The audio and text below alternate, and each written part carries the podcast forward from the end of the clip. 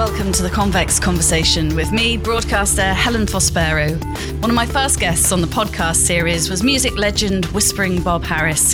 His dulcet tones and wonderful rock and roll stories were a perfect place to start, and he most definitely left us wanting more. So when I read he'd teamed up with his mate Danny Baker to tour the country with Harris and Baker's backstage pass, it seemed the perfect excuse to give him a call for part two. I've got my backstage pass, and I'm in a dressing room at the new Wimbledon Theatre with two of the nation's favourite broadcasters to find out what they're up to and I suspect sit back and be entertained. Danny and Bob, it's so lovely to Thank be you with very you much both. indeed. Helen, I promised I'd show you the bright lights. Oh, I tell you what, this dressing room, I don't think I've ever been anywhere quite so glamorous, Bob. I know. See, I told you it would happen, and here we are. That's, that's the thing. People never realise. Um, I've done over getting up to three hundred dates now, and people are always disappointed when they come back. They say, "Oh, oh, they're used to seeing pictures of Beyonce and Madonna are backstage and, and puppies and the walls painted." In in Britain, by and large, this is as good as it gets. Yes. a pretty. You know, it it, it does the job. but it- Functional. it's functional with no hint of luxury. Yes. Uh, because they always spend all their money, quite rightly, on the what they call front of house and back of house. I've been places where you, you, you literally couldn't have a shave. You know, Yeah. there's no there's no hot water. Some of these theatres beautiful out front, the Matcham theatres, you know, but backstage they um they want to have plugs in the sink. Some of, some of the rock and roll venues Yeah. that Danny and I have played over the years. I mean, my first introduction to a glamorous backstage dressing room was the Marquee. Oh my, yes, yeah, that was literally a dungeon. wasn't It was a dungeon literally about behind the half the size of this one. Graffiti all over the walls. You'd squelch into the carpet. I think there was a carpet. I don't, there- think- there I don't remember been that. sort Oh, of luxury. You 20 carpet, years before, yes. but they do, that was a that literally was a dungeon behind the stage. It and, was. And and yeah, bands used to squeeze in there. And you never knew, used to notice it as a younger man, but as as you get on a bit, you think, oh, okay. I mean, like you had to drag that chair in here, but it's Yeah. it, it makes British Rail waiting rooms look like a you know paradise lost. Does it, in a way, Danny, remind you of your TFI days? Because you had Hmm. every big star you could think of, from Madonna to Rod Stewart, all the big names. Everybody, And it was pretty basic, Basic. wasn't and it? that was TFI. intentional, though. Was it? I think that was a great leveler. Chris uh, wanted the show to look. Um, I mean, on, on screen it looked like that, and it was it was very nice studios. But behind it, we weren't going to do all that up. You know, we were, we didn't know if it would be there for three months or three years, and as it turned out, seven years. But that was the thing that was always explained to turns when they turn up. As Bob and I often talk about on the stage, it's never the actual people themselves. You hear these stories about demands that are made. It's not them. It's the people around them, the scribble. All these people whose nefarious jobs are to keep supposedly keep stars happy. The times we were told, oh, they want this, they want that, and we said we don't do that. We don't do that, and don't do the show if you don't want to do it. Um, it wasn't me rude, but that's how it is. They've all been in places like this, and if it's good enough for Arthur Askey, it's good enough for me and Bob. Absolutely. I haven't heard Arthur Askey's name for such a long time. Before your very eyes. Well, eyes. before my very eyes. And uh, right. you really have, Bob, Robert Plant, actually, to thank for this exciting journey that the two of you have been on for the last few months. Well, I, I got a call from the Bewdley Festival early in 2019 asking me if I'd like to do uh, an evening there. And they said, We've got this great idea to match you with Danny. So the two of you are on stage together. What do you think? And I said, That would be amazing. So I got in touch with Danny, said, Would you like to do it? And Danny said, Yes. We said yes to the Bewdley Festival. And then, as you know, Helen, the events of that summer rather overtook me. And it was at the BBC show, wasn't it? It was Countryfile Live. And I was scared to death that something was going to happen. What? Uh, I really Oh, was. health wise. I thought, I thought Health-wise. might hit you or something. Oh, I see. yeah, Uh, yeah. oh, yeah. So I was doing sort of one step at a time at the time, and the conversation with with Helen was the very first thing that I did. Anyway, then after we'd spoken a bit later, Danny tweeted that he and I were going to be doing this gig together, and the festival immediately said, "Oh, don't tweet because it's already a sellout." So we met up in, in it was in October that year, and we met up at the side of the stage. Me and Danny about a minute and a half before we went on. Yeah, but it wasn't that much because I didn't know you were there. Yeah. And I think you knew I was there. And then we run into each other waiting while the introductions are going on. And you said, What are we going to do? I said, Be brilliant. We just Do great. it. But- but- but I've been doing this 50 years. You've been doing it, you know, as I always say, five times longer than that. If we can't get an hour and a half out of this, we haven't been paying attention. So we just went out and did pretty much the, well, I, the, the same format, if that's not too strong a word, that we do at the moment. And it was, yeah, it was, it was about 200 people then. It, it, it sailed along. We entertained each other. Hopefully we entertained everybody else. But there was one part of the room seemed to be enjoying it more than the others, wasn't there? Well, Danny often tells the story, true story of being in, in Led Zeppelin for 35 minutes. I was in Led Zeppelin for 35 minutes. Do you know, Um, you alluded to that when I came to see you at the Shepherd's Bush Empire. I was in Led Zeppelin for 35 minutes. I was in the Led show. Zeppelin. I was dying for you to go back to that. Why were you only in Led Zeppelin for 35 minutes, Danny? It's, uh, it was. It took place at a award show in um, about 1992, 93, and I was doing a show 606, a football show at the time. But my very good friend Danny Kelly, who talks like this, Danny Kelly, he um, was the editor of Q magazine, and Q magazine had their inaugural, not to say debut, not to say premiere awards that year, the Q Awards. Uh, he invited me along, even though I didn't write for Q, to sit at the top table with him. And one of their things they were doing was getting Led Zeppelin back together to accept a lifetime achievement. Led Zeppelin had been seen in public since '85 at the disastrous Live Aid appearance they did, and just they were not a functioning outfit at all. As they haven't really been ever since, apart from that one night, uh, night at the O2. And I thought, well, I'll, I'll have some of that to see Led Zeppelin back together again. Anyway, they, they didn't show up for the first half of the show, and everyone thought they're not going to come. And he said, well, they've said they would. And there was this empty table. It was a heavy old room. There was all lots of people there, Donald Fagen and George Clinton and various people around the room. But this one table remained empty until the half time when they said, ladies and gentlemen, we're now going to take a 45 minute break for dinner. And then we'll continue with the second half of the Guild.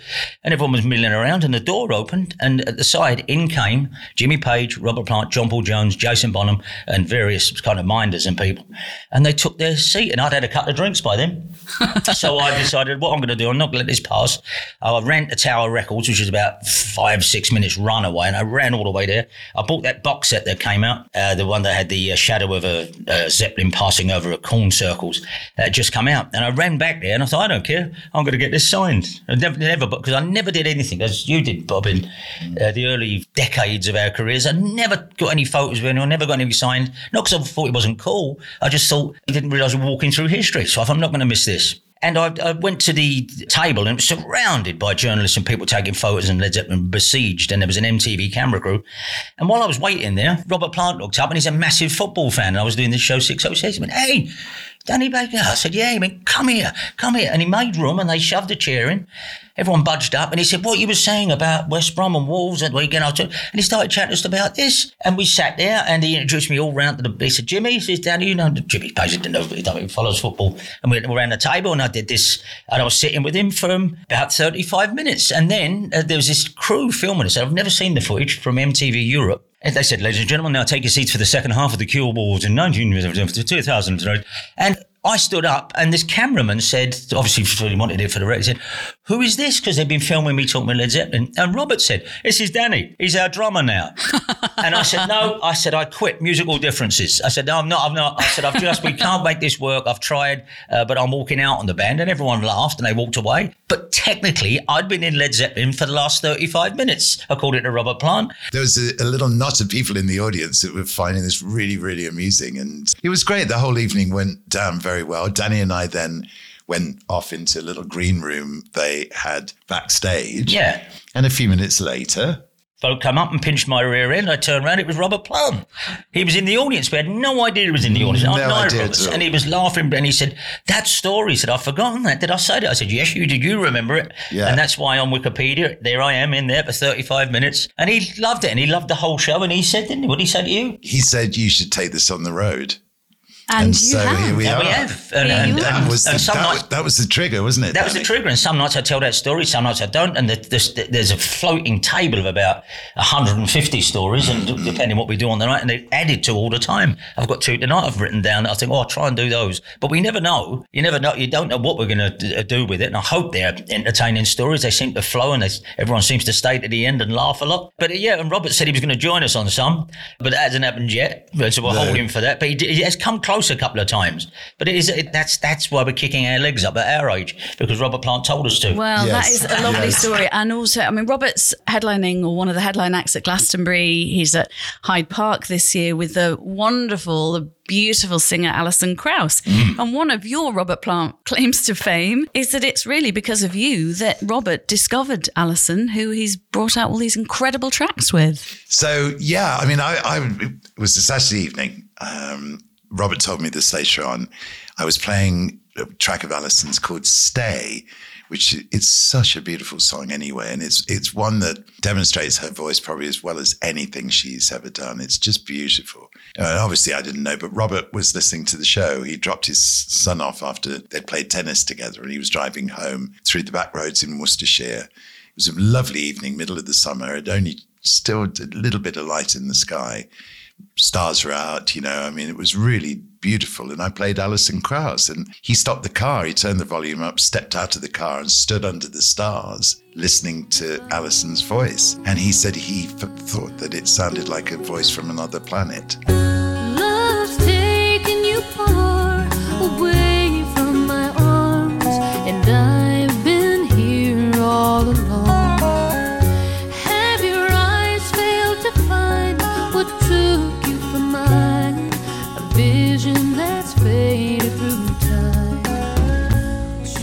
About four or five months later, I was in Nashville, and uh, Alison came in to do a session with me, and she said, uh, "Oh, Bob, because she talks like this." She said, we'll leave that in, Danny. here. Yeah. No, totally. Oh, will. yes. I hope Miss Krauss gets to hear it and can respond. Yeah. Oh, Bob, one of your friends wants to send you his love. I'm, I'm working with Robert at the moment. We're going to do, and and they didn't yet quite know what it was, but you know, T Bone Burnett is a common denominator between all three of us, and uh, I think Robert had been in touch with T Bone. He'd said, I, I, Alison, and so it actually started working together in Nashville, and I was so thrilled.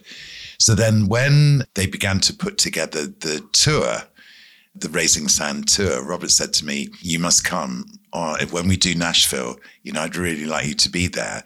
I'll, I'll fly you over, and it's it's my gift to you." But then we sat down with the tour dates, and Nashville wasn't included. And I said, "But but you're not doing Nashville." He said, "No, I don't feel I've earned my." stripes to play Nashville you know he said the bar is so high here but he said pick another pick another date and they were doing New Orleans they were doing the New Orleans Jazz Festival so I went to that instead. Well it was just sweet. absolutely Sweet. four job. days in New Lovely Orleans. It was magnificent. That wasn't yeah. too shabby, was it? No, Yeah, and. I watched them play on stage. And one of the things that really was a thrill, Robert Robert had taken part in a show that I'd done celebrating Sandy Denny called Who Knows Where the Time Goes. And of course, Sandy was a guest on Led Zeppelin 4 on Battle of Evermore. Alison and Robert recreated Battle of Evermore on stage that afternoon. It was really a Ah. Shivers down the spine moment. Yeah. Because she's the only person ever to guest on a Led Zeppelin album outside of myself.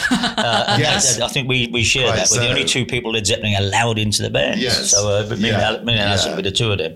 But so Bob's saying that, getting at, you know, sweet job going out to, what, if it, it's job it can be said, here, the, the sweet gig going out to New Orleans. Uh, the terrible thing is, and this should set an audience against us, but it's, it doesn't. It, it, I'd like to think it's endearing. We have, over the last 50 years or so, been flown all over the world to see groups. People only know me but, you know, for, for the football shows or whatever it is, or selling soap powder, but I don't probably know that I actually have been around rock and roll one way and the other, it, directly in the room with all these people, you know, 50 years myself. But we were in that period when it, it was perfectly ordinary to be sent to New York and, and Los Angeles and indeed Nashville every week, and indeed Rome or, or, or Cairo to see the Grateful Dead.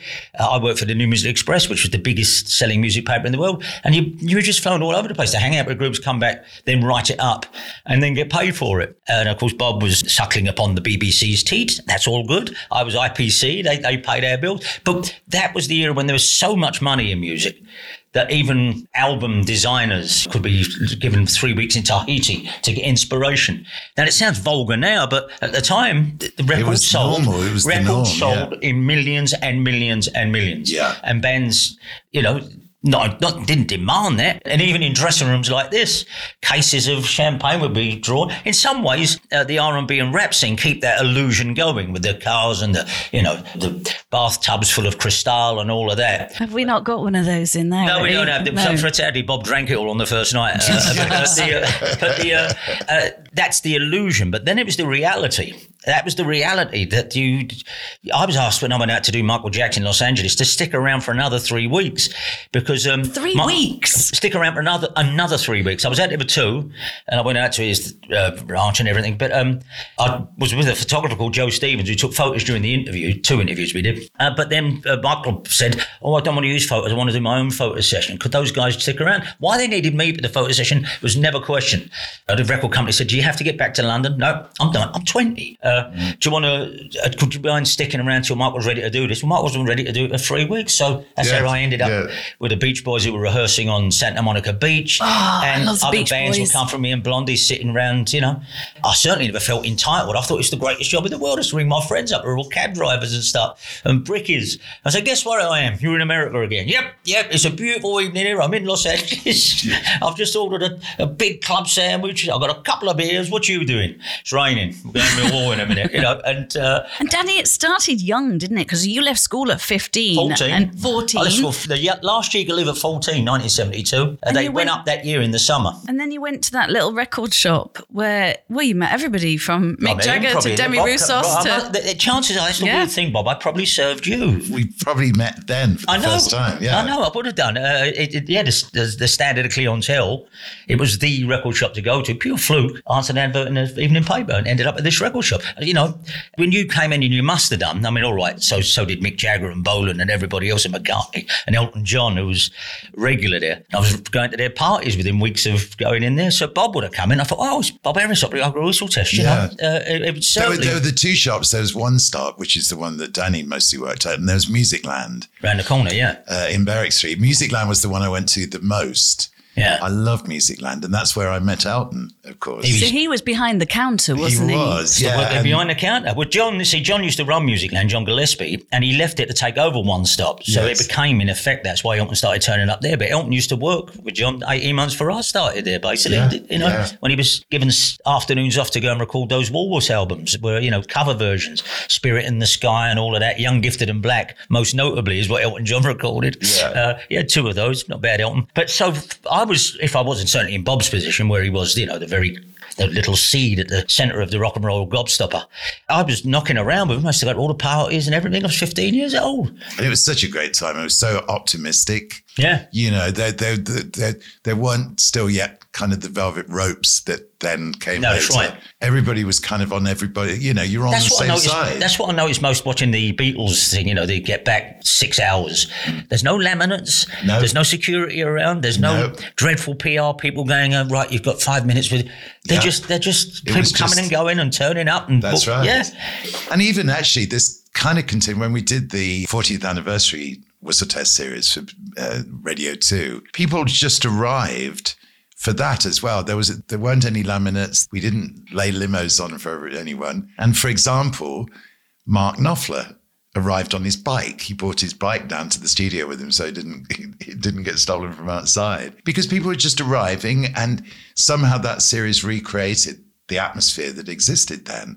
And it was like that. We were all kind of on the same side, weren't we, Danny? Well, the thing is, it, wasn't the culture. Now, uh, pop music is the culture, and everything bows at the next to the next big thing, and everyone wants to be the great TikTok or YouTube sensation. It wasn't. The newspapers didn't cover uh, rock music or soul music or anything. It, adverts didn't use the the music. It was very much invisible. It was underground, as they called it. It was called Yeah. underground for a reason because it wasn't what the high street shops sold. The Old Whistle Test had a huge audience then, but it was the only show Yeah. because it wasn't important. It was important to us, but in society and, and uh, um, wider culture, rock music wasn't important. Even though it was selling millions of albums, it was still looked at as this kind of fringe thing that, uh, th- because the people in charge of media then and, and certainly television were of the generation where they still, you know, g- g- reflected to light entertainment and God love it. And strangely, I went into light entertainment after the NME and all that when I uh, started working with Michael Aspel. So I was was fortunate enough.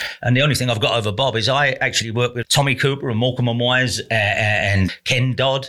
And I've worked with all that generation. Got no photos of it. We used to do a weekly show and there was all those people coming through it. Kenneth Williams and Spike Milligan. And so I, I knew all that. And that, that, was, that was a bit of me there, working with all those people, you know. Leslie Phillips. I worked in drag with Leslie Phillips. I did. I drag like I can wear a button earring, me. I was really good.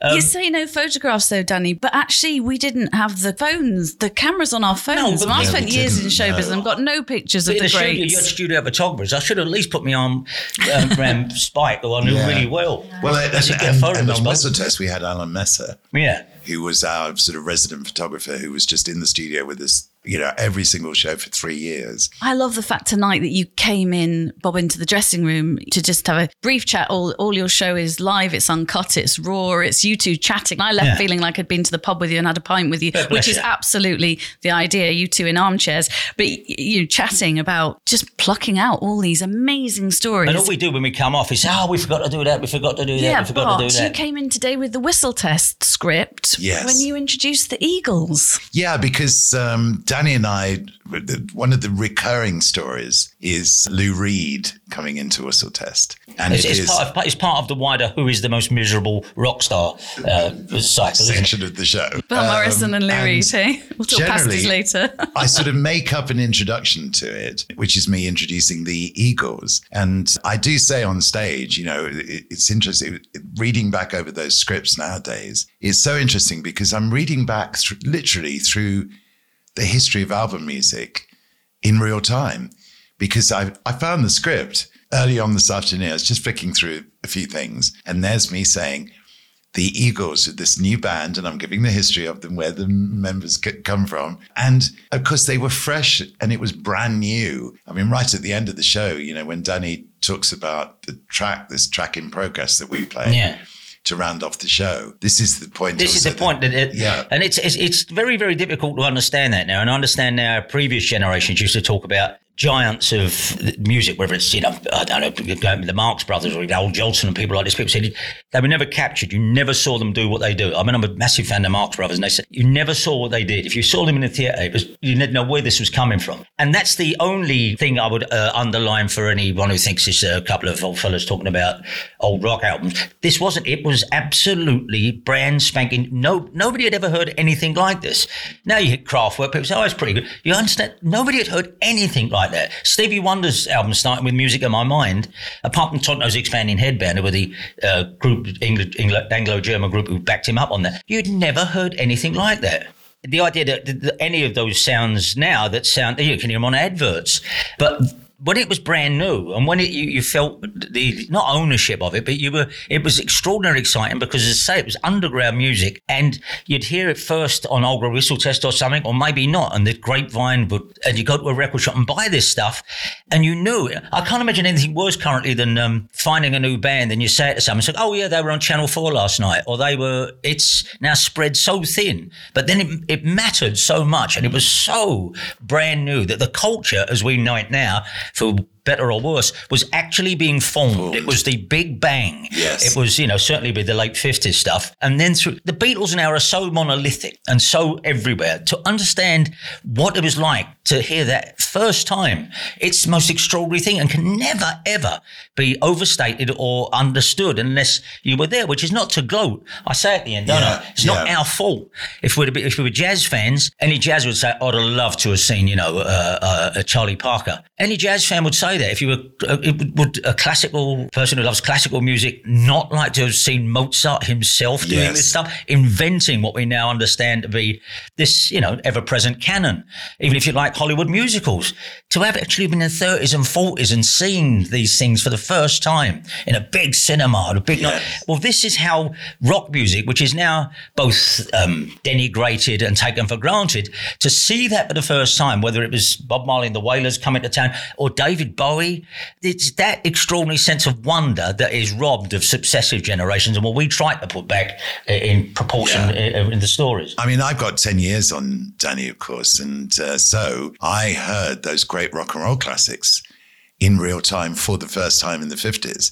So Elvis, Buddy Holly, the Everly Brothers, you know, Chuck Berry, Bo Diddley, Duane Fats Eddy, Domino, your man. Duane Eddy. I was hearing these records for the first time, waiting at the local record shop and taking the single home and putting it on my record player and putting the needle down and hearing it for the first time. And hearing it's uh, there's nothing like it. That's the thing you can't understand. But well, if you didn't like that, you like something else. No, no, there was like the very term teenager. There was no such weren't thing. teenagers It- before. No, if you put if you like if you put on a little Richard record, I mean Bob at, at his first name, there was nothing in the world like it, and you might, didn't know if you were going to hear anything like it ever again. Yeah. And to have eighty seven percent of the rest of the culture turn around and say that's terrible. What is that? What is that noise? Uh, you'd say, I don't know. I don't know what it is, but isn't it magnificent? And slowly this would start to expand out. Other people started doing it.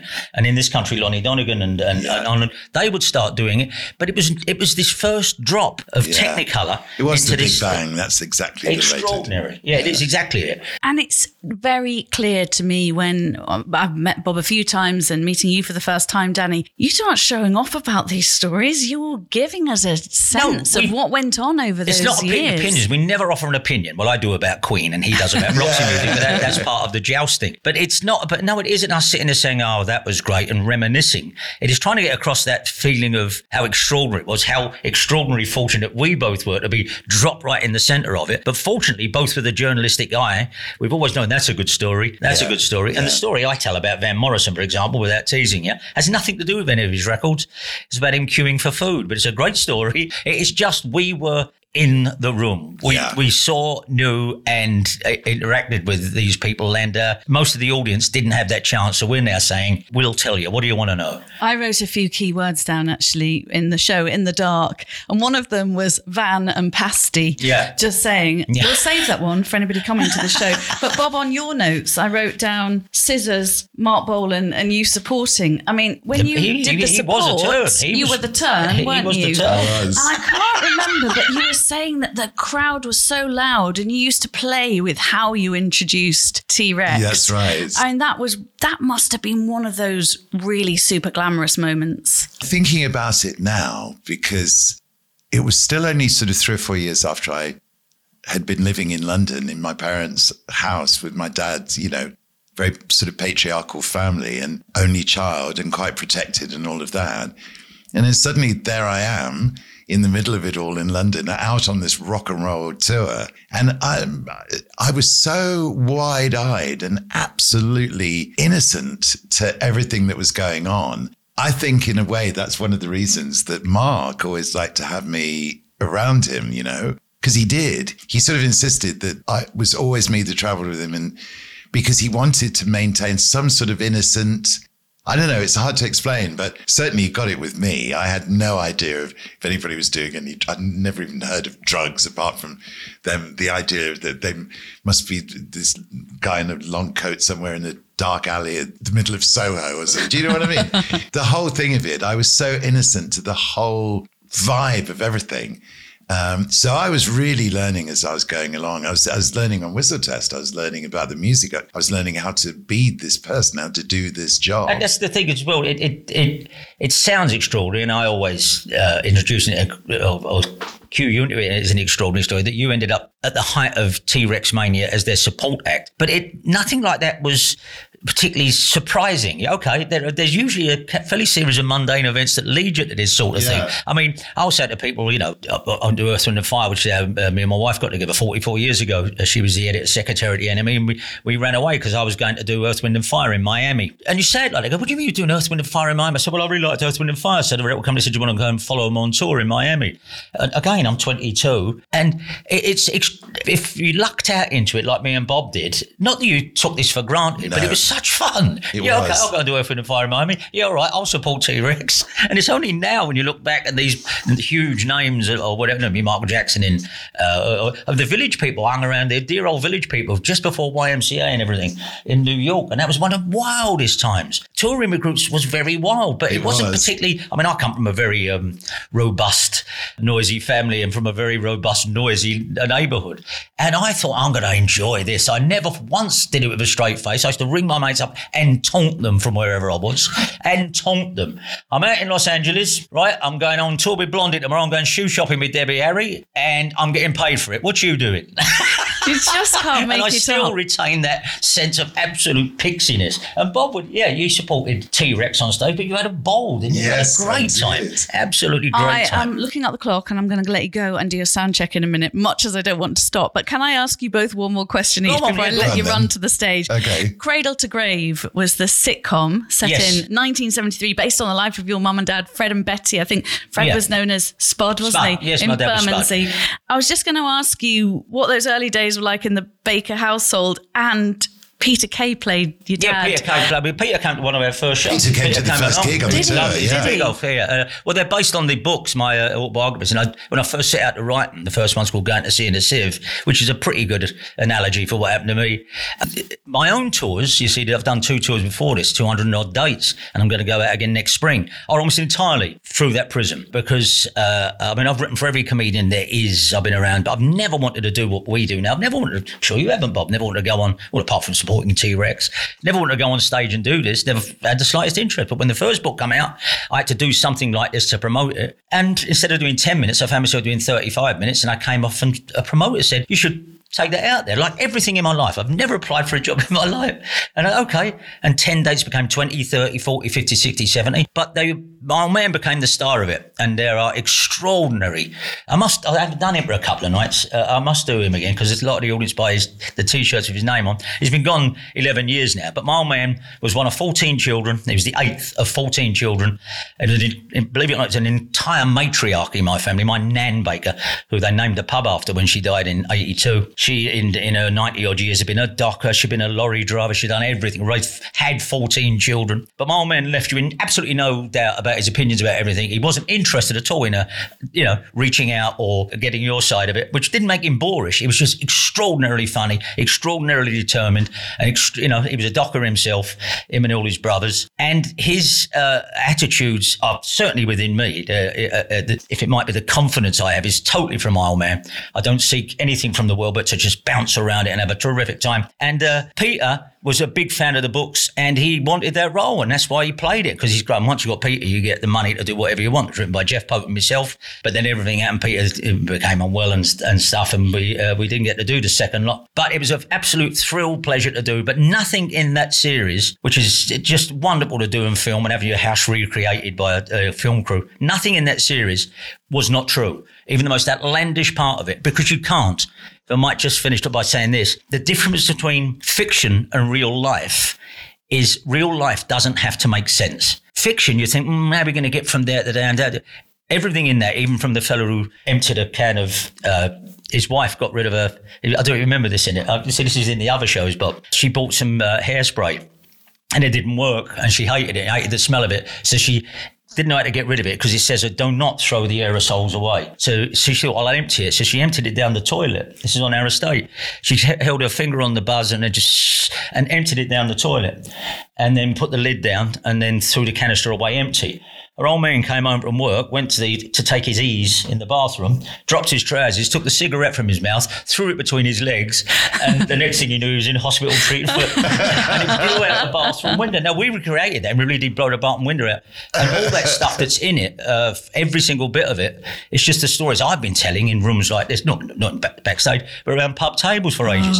I think and all a- the books are like that, and the next book is like that because, it, uh, as I say, real life doesn't have to make sense. So this meandering, crazy, nutty story that both me and Bob are living, you can sit down and write that. People say it's not believable. So suddenly, hang on, suddenly he's at a party with Elton John. Oh, hang on, now he's asked, he's asked to do television, and he hasn't even ever auditioned. Yeah. Oh, now he's in Los Angeles with Michael Jackson. Oh, yeah. Oh, hang on, TFI Friday, and on and on. Oh, now he's got his own series on a bit. Yep, yep. Oh, now he's touring with Bob Harris, who's one of his heroes. Yep, that happened as well. Doesn't have to make sense. Yeah. One of your things that you you did with the old grey whistle test, Bob, is what you're still doing today, which is listening to new music, discovering new artists, promoting them, pushing them forward. Who should we be listening out to? I know you don't do Oh. contemporary, Danny, but Hang Bob on, hang on. How long have you no, been? Just a, Bob. I'm just going to say two words Morgan Wade. She is incredible. She has an album out called Reckless. It's one of the best debut albums you'll ever hear. She is really the real thing. She really means it. Morgan Wade. She's absolutely fantastic. You say you hate the smell of cigarette smoke. You only used to smoke when you drank. When you lived in Chicago and cheer where the wind blows. I wish I'd known you. Have you enjoyed joshing with Mr. Baker? I love this We so much. when, when we continue to do Hon- so. Honestly, Helen, this is. Um, I've been doing this for 50 years, as Danny said, just over 50 years now. More than for you, you don't see when you're radio. and this is one of the most enjoyable things I've ever done. I'm It's- really it's, not it's a real, a real. I think one of the things is, you know, Danny and I have got we we we've got very differing styles. but, but it works. We we adore each other. We get on so well. We've got so much respect for each other. And I think that underpins everything that happens on stage. I really do, you know. I love listening to I could sit there But, and but listen to it's, Danny it's all mutual there. I mean, I mean, we've got no, at this advanced age, the pair of us got no reason to stroke each other up like that. It just is. That's why we're out here. And uh, on behalf of the audience, we're saying, well, where are these stories? But letting daylight in upon magic, when you see where you tell some, I said, you would rather not because then people won't come and hear them. But uh, there's a couple of three we've hinted at there. But on the night, it's just one after the other, after the other, after the other, uh, depending on how the mood is in the room at any given time. Yeah, But it's yeah. always high kicking. It's never morose uh, because what have we got to be morose about, Bob? Nothing. Absolutely. We are blessed beyond belief. Unbelievable, Yeah. unbelievable. I'm a Pollyanna, but this is these are real Pollyanna years. Well, do you know, I'd say, Danny, keep in touch, but I don't think you have a mobile, do you? No, I don't. No, I don't. Um, I- I've, I've given one for when we do Glasgow and stuff, in case anything happens by my one of my daughter's 15 year old ones that she fires up. But I've got no philosophy beyond it. I just, I, I just don't. Whereas Bob loves the old social media. Yeah, look, I, Loves it. I He's always do. that's it. No, I don't. Well, no, you like Twitter though, Danny. I like Twitter. Yeah, look, now that got me. Yeah. Well, listen, thank you both for an audience with. I Well, feel I've bless you. had a, Thank you very much. I feel I've had an intimate show in the dressing room. Yeah. uh, Bob, shall we cook up a part three for next year? Yeah, I'm, I'm up for that. Yeah, we'll do a part three. Yeah, when, when he's out on the road with Chris Evans having divorced me, I'll bet. You've been listening to just a small sample of incredible rock and roll stories and memories from comedy writer and broadcaster Danny Baker and the wonderful whispering Bob Harris. I hope you've enjoyed our intimate gig as much as I have. Don't forget to download and subscribe to our podcast series at convex.podbean.com. I'm speaking fast because they've got to go and do their sound check. Or search the Convex Conversation on Spotify, Stitcher, Apple and Google Podcasts, or wherever you listen to yours. Who knows where I'll be next week, but wherever it is, I'll be with another great guest. See you then.